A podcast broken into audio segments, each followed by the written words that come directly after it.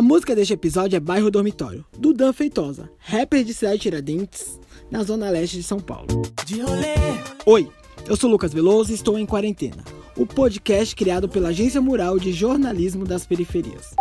Como Dan falou na música, em Cidade Tiradentes fica o maior conjunto habitacional da América Latina. São mais de duas mil casas só ali no conjunto habitacional, o que torna o bairro muito populoso. E essa é só uma das informações que o Dan traz nas letras dele sobre a região. O nome da música, por exemplo, diz respeito aos moradores. Por trabalharem no centro da capital, a cidade de Tiradentes é o local onde as pessoas só dormem, pois o resto das tarefas da vida são feitas fora de lá. A música Bairro Dormitório é uma homenagem que eu fiz para a cidade de Tiradentes através dos versos.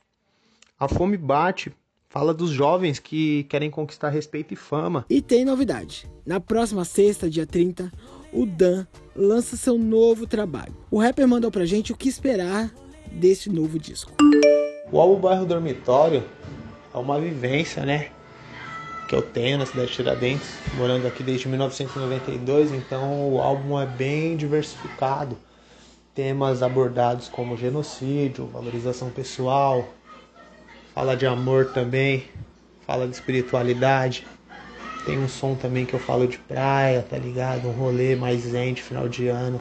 E queria agradecer pela dica de hoje, que veio do Eduardo Silva, aquele que aparece aqui nas quartas-feiras falando da subprefeitura de São Paulo. Você deve conhecê-lo, né? E fica de olho nas redes sociais do Dan, que vem novidade aí na próxima semana. É só procurar por Dan Feitosa Oficial com dois Fs no Instagram. De rolê.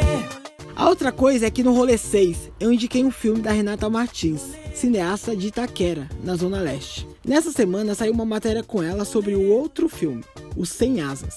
Filmado no bairro em que ela mora, a obra ganhou o grande prêmio do cinema brasileiro com curta-metragem que fala sobre a morte dos meninos negros no Brasil. Melhor, o filme está disponível no site do Sesc para quem quiser assistir. Quer ver? Acesse sescdigital.com.br. Anota essa dica, veja a entrevista com a Renata, depois conta pra gente o que você achou.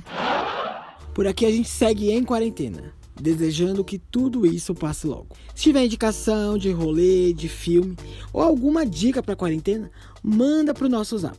Este podcast tem o apoio da Embaixada e Consulados dos Estados Unidos no Brasil.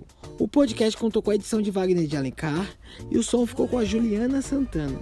Por fim, lave sempre suas mãos e se for sair de casa, não esqueça a máscara. Fechado? É nóis, gente. Até a próxima semana. Se for ruim, nem me fale. mais suave.